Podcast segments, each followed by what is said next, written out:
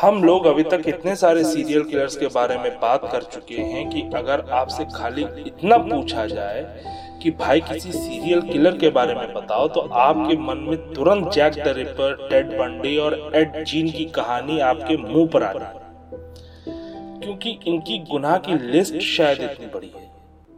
ऐसा अगर आपको लगता है तो थोड़ा सा सब्र कीजिए जनाब।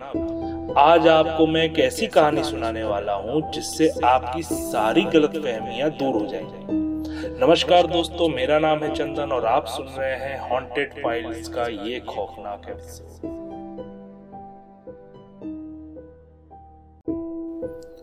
ये कहानी है ठगों के राजा ठग बहराम की, जिसने कुल मिलाकर 931 मर्डर किए। उत्तर भारत की जगह अवध में सन 1800 से बड़ी संख्या में लोगों की गायब होने की खबरें आने लगी। बहराम के गैंग का शिकार अधिकतर व्यापारी, सैनिक, टूरिस्ट वगैरह हुआ करते थे। कहा यह जाने लगा कि लोग अवध के लिए निकलते तो हैं, लेकिन हवा में ही कहीं गायब हो जाते। अब तक तो लोग गायब होते थे, लेकिन अब धीरे धीरे करके पूरा का पूरा टोला और काफिला ही गायब होने लगा था। फिर चाहे वो सैनिकों का दल हो या फिर व्यापारियों का पूरा का पूरा कारोबार धीरे धीरे करके ये खबर ईस्ट इंडिया कंपनी को पहुँची, क्योंकि अब व्यापारी दिल्ली ग्वालियर जाने के लिए अवध के रास्ते को अवॉइड करने लगे थे, जिससे ईस्ट इंडिया कंपनी को काफ़ी नुकसान उठाना पड़ा था। अवध में ना ही व्यापारी आते थे और ना ही टूरिस्ट धीरे धीरे अवध बिहड़ बनते जा रहा था। अवध की ये हालत देखकर ईस्ट इंडिया कंपनी ने एक्शन लिया और पता लगवाया कि आखिरकार अवध में चल क्या रहा है। मुखबिरों ने बताया कि अवध में ठगों का सॉलिड आतंक है जो व्यापारियों, सैनिकों और टूरिस्टों को गायब कर देते थे और उन्हें लूट लेने के बाद मार दिया करते थे।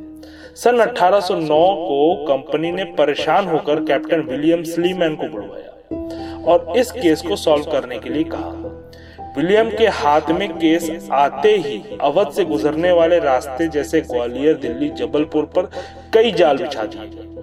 लेकिन इतने सारे ट्रैप्स के बावजूद ठग बहराम और उसके साथी सबको चकमा देते रहे। जैसे जैसे व्यापारी गायब होते जा रहे थे, विलियम की चिंता बढ़ती जा रही थी। और आखिरकार 1840 में ठग बहराम और उसके 200 साथी पकड़े गए।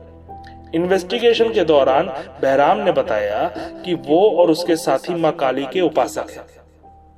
उनको ऐसा लगता था कि उनके इस तरह से निर्दोषों को मारने से माँ काली उनके ऊपर प्रसन्न होती है और लूट के दौरान माँ काली का आशीर्वाद उनके ऊपर सदा बना रहता था। जब पुलिस वालों ने पूछा कि तुम लोग किस तरह का हथियार का इस्तेमाल करते थे, इन मर्डर्स को अंजाम देने के लिए तो बहराम ने अपने खीसे से एक पीला रुमाल निकाला, जिसके बीचों बीच एक सिक्का लगा हुआ था। जब उसे इस्तेमाल करने का तरीका पूछा गया तो उसने बताया कि इस रुमाल से जब विक्टिम के गले में दबाव बनाया जाता है तो सिक्के की वजह से विक्टिम के गले में और भयंकर दबाव बनता है, जिससे विक्टिम की मौत थोड़ी जल्दी हो जाती थी। इन्वेस्टिगेशन के दौरान उसने ये भी बताया कि हम एक खास तरह की साइन लैंग्वेज का इस्तेमाल करते थे।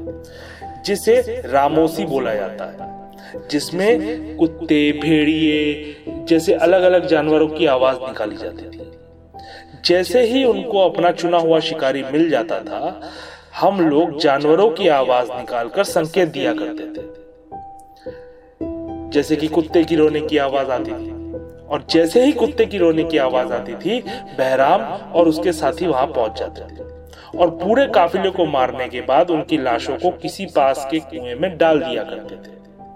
कन्फेशन के बाद बहराम और उसके 200 साथियों को फांसी की सजा सुनाई गई। और यह शायद इतिहास का सबसे बड़ा सामूहिक फांसी था, क्योंकि इसमें बहराम और उसके 200 साथियों को एक साथ फांसी दे दिया गया। बहराम का रुमाल आज भी दुनिया के एक प्राइवेट म्यूज़ियम में रखा हुआ है।